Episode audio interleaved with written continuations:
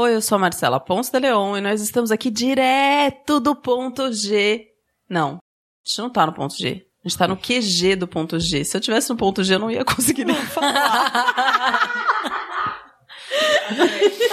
A gente tá aqui direto do Q G do Ponto G, gravando mais um episódio maravilhoso com essas mulheres lindas do Brasil, a Tata e a Bela, e elas agora vão fazer um jogral de novo, porque a gente gostou dessa história de contar pra vocês como é que funciona o Baseado em Fatos Reais num bate-bola. Quem vai começar? Tá todo então, mundo tá... tímido, você acredita? Elas contam essas histórias e ficam tímidas na hora que do vamos ver. O Baseado em Fatos Surreais é feito por histórias suas, minhas, de todo mundo. Histórias reais, histórias surreais, histórias muito mais do que reais. E ela é feita por você. E o que, que a gente faz com as histórias que a gente recebe, Bela? A gente lê essas histórias, às vezes a gente chora com essas histórias, às vezes, às vezes a gente ri com essas histórias, mas a gente sempre conta essas histórias. Maravilhoso. Ler, não necessariamente que a gente vai ler aqui na hora que a gente tá gravando episódio, é porque está proibido a anotação, entendeu? É verdade. Aqui é tudo na base do improviso. Vou pedir, inclusive, um impeachment, já que me proibiram. Vamos pro caso da semana? Vamos pro caso da semana. Baseado em fatos surreais. Histórias de mulheres como nós, compartilhadas com uma empatia, intimidade e leveza, onde o assunto é a vida e o detalhe, o surreal.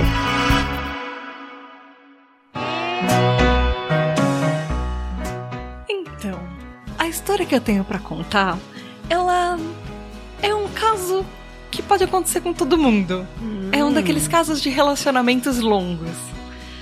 Eu tive uma infância ok. Eu não era exatamente a pessoa mais bonita, mas eu comecei muito cedo. Eu comecei aos sete anos a dar o meu primeiro beijo. Eita, nossa senhora, ela começou a falar assim, eu comecei aos sete anos a dar, eu falei, não, ai, ai, ai, primeiro eu beijo. Aí. Mas que, mesmo isso que foi... Que história é essa? Mas mesmo isso foi tirada de mim, foi roubada de mim. Hum. Assim, depois disso, eu beijei muito. E principalmente depois que os peitos começaram a aparecer e crescer. Eu não era tão bonita, mas os meus peitos apareciam. Eu chamava a atenção. E aí eu comecei a namorar aos dezesseis anos. Hum. Eu, como toda adolescente, estava afim de caras mais velhos. E senhor Pedober apareceu na minha vida. Oh. Um cara de vinte e cinco anos. Como que chamou ele? Pedober. Amei. E ele tinha vinte e cinco, eu tinha dezesseis. Nós namoramos por sete anos. Nossa. E eu tinha depressão, eu passei por altos e baixos nisso. Ele me acompanhou nisso, eu fui pra terapeuta. Ele me acompanhava, ele me dava força. Mas nada, nada relacionado a... Hum, algumas a questão coisas talvez amorosa, relacionadas sim. a isso. Porque...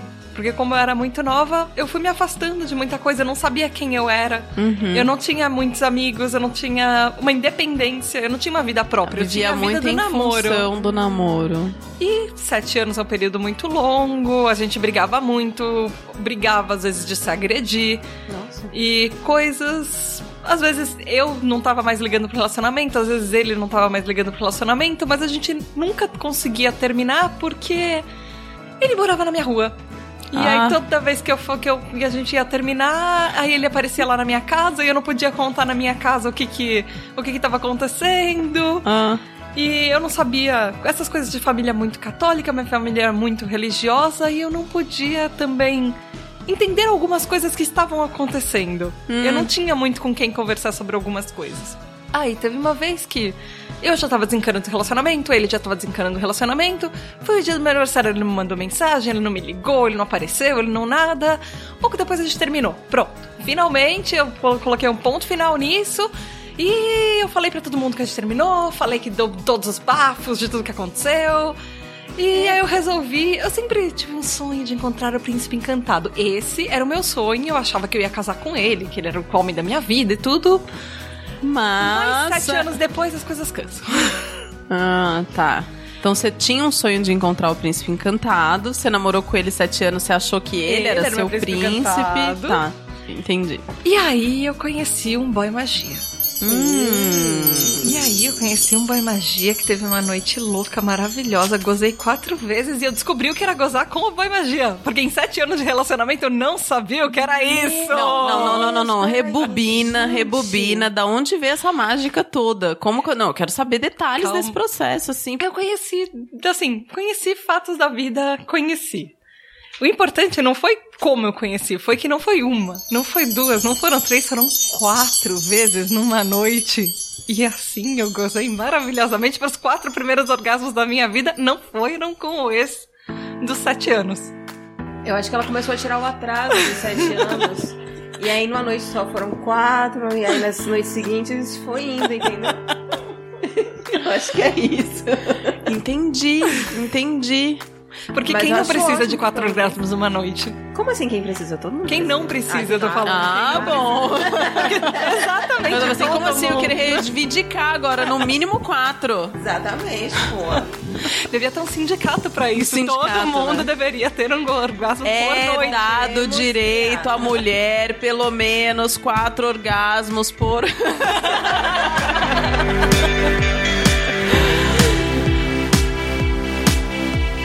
O fato é que a noite acabou e eu voltei pra casa e, em vez de estar feliz, eu estava extremamente chorosa. Ah, não, amiga, que isso? Eu mexeu muito com as minhas emoções. Não. E eu comecei a pensar no ex, porque ele era o amor da minha vida. Não, não, não, não, não, não, não. Peraí, peraí, peraí, peraí. Como é, assim, vamos lá. Hum. Fazer um rec... Vamos recapitular aqui. Ela namorou sete anos, aí terminou... Começou aos dezesseis. Aí ela saiu com... com o cara uma vez e, ter, e não precisou sete anos, uma vez, quatro gozadas, e ela volta pra casa e ela tá triste e ela tá pensando no ex de sete anos que em sete anos não deve ter feito gozar nenhuma vez. É. Ah, vai, tem algumas meninas que realmente, acho que nem algumas meninas, mas acho que existe realmente uma cultura é, no meio das mulheres do, do relacionamento que é abusivo, mas que não precisa necessariamente ser um abusivo violento fisicamente, uhum. mas psicologicamente. Eu acho que a culpa dela vem daí. É algo que a gente vê bastante na nossa sociedade, mas que é meio triste. É, mas também às vezes não é só isso, né? O quanto você já está acostumada com um relacionamento que é a única coisa que você conhece desde os dezesseis anos de idade. Onde você não conhecia quem você era, você não tem amigos fora do relacionamento, você se afasta de tudo. É, não, e ela queria... É o acostumado, né? E ela queria um príncipe encantado, né? Mas e aí? Aí você ficou triste? E aí eu voltei com ele! Ah, e eu tô com ele até hoje. Ah, não! E aí ele, aí ele aprendeu a me fazer gozar. Ah, sim! Ah, bom! Mas ah, bom. O ex não sabe dessa história. Hum. É a história do Friends, do We Were in a Break. Nós tínhamos terminado e isso aconteceu e até hoje o ex não sabe disso. Ele sabe que eu fiquei de dar uns beijos. Ele não sabe que o cara fez o que ele nunca fez na vida. Mas... Mas peraí, você ainda tá com ele? Eu estou com ele, eu ainda vou casar com ele. Ah, eu não. Pretendo sonhos de casar com ele porque ele é o amor da minha vida. Mas... Eu queria entender essa lógica onde amor não combina com gozo, sabe assim? Eu, não, eu não sei, eu não sei, não sei por que que... Não encaixa, né? Não encaixa. Aí eu gozei muito com o outro, mas ele é o amor da minha vida. Hã? Às vezes é uma coisa química não é e outra coisa é o que entende, né? A pessoa que talvez te entende num nível muito mais profundo. Bem... Nossa, que coisa mais profunda do que o orgasmo. Ele conseguiu depois fazer ela gozar. É... Então, né, quem Cê sabe? Se, e aí quem ficou mal foi outro... ele, aí eu que tô apoiando ele quando ele precisa ir pra terapia, e a gente tá fazendo terapia, e ele tá fazendo pra terapia, eu tô indo pra terapia, todo mundo tá feliz junto e fazendo terapia, não necessariamente junto. Hum. Mas... Eu, assim, eu ainda tenho... Eu preciso contar isso pra alguém, porque eu não contei isso pra ninguém, nem pra minha terapeuta. E o ex só sabe dos beijinhos, ele não sabe do resto. Uau. Então essa é a primeira vez que eu estou contando isso, porque eu não tenho mais coragem de falar dessa noite quente maravilhosa pra ninguém. Amiga, eu acho maravilhoso ser contado pra gente, de verdade. Mas conta também pra sua terapeuta, que vai ser maravilhoso. Mas muito obrigada também por ter aberto seu coraçãozinho. O que aconteceu é que hoje, quem é o inseguro da relação é o ex atual. Uhum. E por isso de toda a terapia... Mas assim, o que eu trago dessa história é que pra mim, o que, o que aconteceu é que eu precisava de um tempo pra me conhecer, pra entender os meus sentimentos, pra descobrir quem eu era como pessoa E foi com outro cara que eu descobri como era com pessoa e so, estar sozinha pra me descobrir quem, eu, quem era. Pra depois voltar pro cara que eu sabia que era o cara que eu gosto realmente.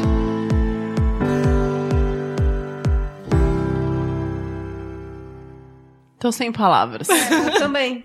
Estou sem palavras. Não, eu, eu, eu, eu admiro muito essa, essa coragem de você viver um relacionamento durante tantos anos com uma pessoa, passar por um, por um período de separação onde você se redescobre, você aprende tantas coisas sobre você, e mesmo assim você volta àquele ponto inicial de alguma forma transformada, claro, não da mesma forma, né? Volta de um jeito diferente, mas eu acho que é muita coragem, assim, porque é, seria tão mais fácil deixar aquilo de lado que você já sabe que você tem problemas pra resolver, sabe, ali naquela situação. É persistência, e, e, né? É, e, para, e ir pro novo, né, que é como a gente vê acontecendo muito hoje, né, a gente vai pro novo, começa a dar problemas, tá, começa a sair com alguém, começa a dar problemas, você, ah, não quero mais, vai pro próximo, vai pro próximo, vai pro próximo. Então eu acho muita coragem. Falando mesmo como Tata, assim...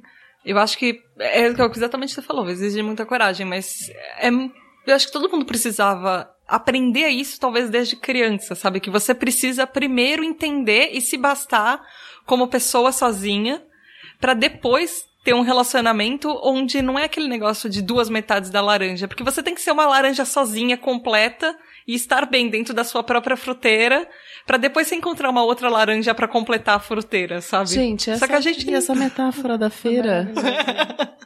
Foi maravilhoso. Não, e eu concordo muito com a Tata, e eu discordo um pouco de você, Marcela, que eu acho que, apesar da gente ter realmente uma cultura na nossa sociedade atual de tudo ser muito líquido e fugaz, e nenhum relacionamento dura muito tempo, existem também aqueles que, quando acham um relacionamento minimamente ok, ou que minimamente supre alguma necessidade sua, você fica. E você se joga, né? Tem vezes que, você, que aquilo suga a sua vida e você vai mover mundos e fundos para aquilo. Porque você fica acomodado, e tem vezes que você tem medo de experimentar por si mesmo a sua vida sozinha, que talvez tem vezes que é melhor você estar sozinho do que mal acompanhado.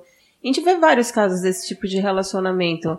Então, assim, pelo menos, pelo que eu entendi, é, ela, ela conseguiu ter esse tempo para ela mesma e descobrir quem é ela, para então dec- ela decidiu voltar pro cara, que uhum. eu acho muito legal, porque tipo, ela não voltou por insistência dele, exato, né? É uma decisão dela, então foda.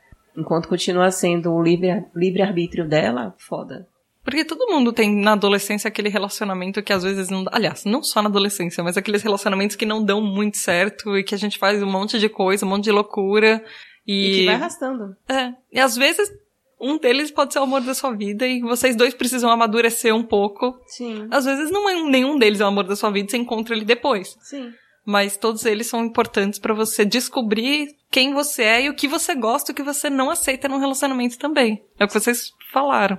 É saber até que ponto um relacionamento pode ser abusivo ou não, até que ponto você está ok com algumas coisas que as pessoas fazem, que você pode gostar ou não gostar uhum. daquilo da pessoa e, às vezes, em uma outra pessoa você poderia aceitar ou não, sim, dependendo de quem é também. Sim. Uau.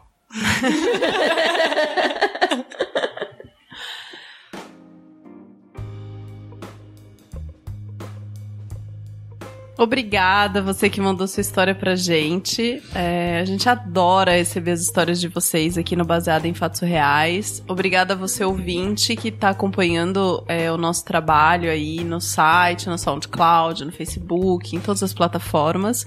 Se você tem uma história pra contar e quer ouvir ela aqui no Baseado em Fatos Reais, em alguma dessas vozes maravilhosas que estão por aqui, mande pra b f surreais arroba gmail ponto com ou pelo Facebook. Aqui a gente conta a sua história.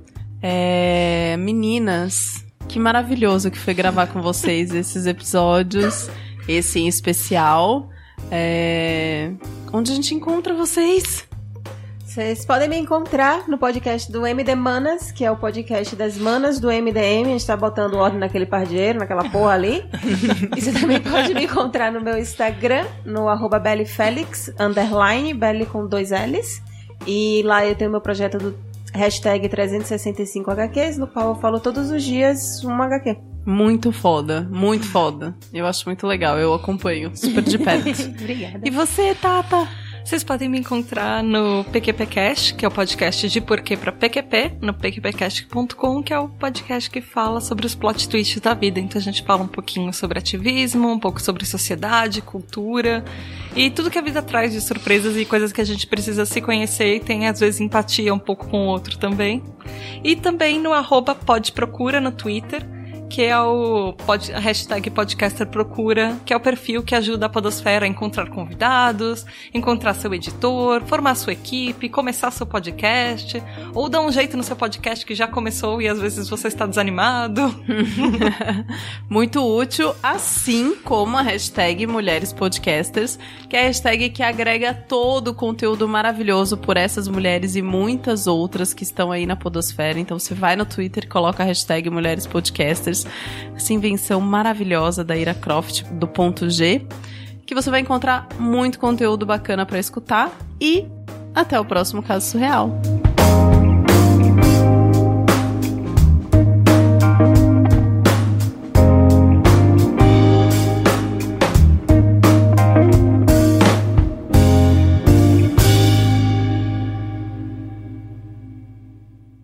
Acompanhe Mulheres Podcasters. Este podcast foi editado por Débora Veiga Ruiz.